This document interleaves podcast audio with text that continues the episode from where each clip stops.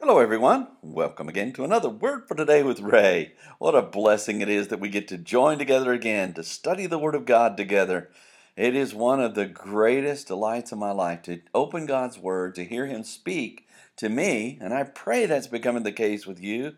Uh, perhaps you're just hearing this for the first time and you're unfamiliar with the Word of God. That's what the Word for Today with Ray is designed for. The person who doesn't know anything about the Word of God but would like to know and that's why we do it verse by verse, line by line, precept by precept, coming to know God and His ways and His Son Jesus Christ and His salvation plan and His redemptive plan for us.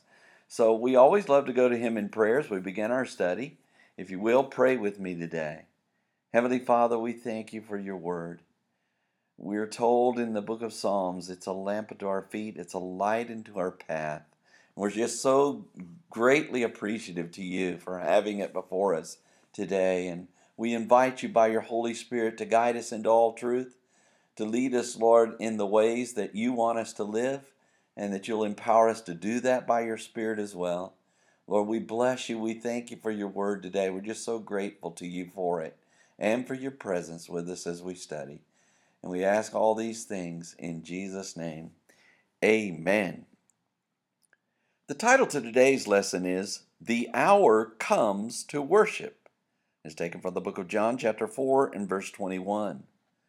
John the Apostle wrote how Jesus met a Samaritan woman at a well located in Sychar. As they conversed, the woman said, Sir, I perceive that you are a prophet. Our fathers worshipped in this mountain, and you say that in Jerusalem is the place where men ought to worship. And in chapter 4 and verse 21 of his book, John shared how Jesus said to the woman, Believe me, the hour comes when you shall neither in this mountain nor yet at Jerusalem worship. Where we read, Jesus said unto her, Woman, believe me, the hour comes when you shall neither in this mountain nor yet at Jerusalem worship the Father. The verse reads, Jesus said unto her, Woman, believe me, the hour comes. John began with the words, Jesus said unto her, or the Son of God, the Savior of mankind and God incarnate, whose name means Jehovah is salvation, uttered, declared, and proclaimed to the Samaritan woman, woman, which means female human being, believe me, or have confidence in, trust in, and be persuaded by me, Jesus. The hour comes, which means the certain and definite time and moment arises and approaches. John shared how Jesus told the woman from Samaria the definite time was coming when the following would occur. The verse goes on to say, When you shall neither in this mountain nor yet at Jerusalem worship the Father. John continued with the words, When you shall neither in this mountain, which means while you, Samaritan woman, will know and not in any way, nor yet at Jerusalem, neither and not in any way at Jerusalem, which means set you double peace and is the capital of Palestine, worship the Father, which means give adoration and homage to the originator and progenitor God. John shared how Jesus told the Samaritan woman the time would arrive when she would not give adoration or homage to God in the mountain to which she referred, nor within the city of Jerusalem.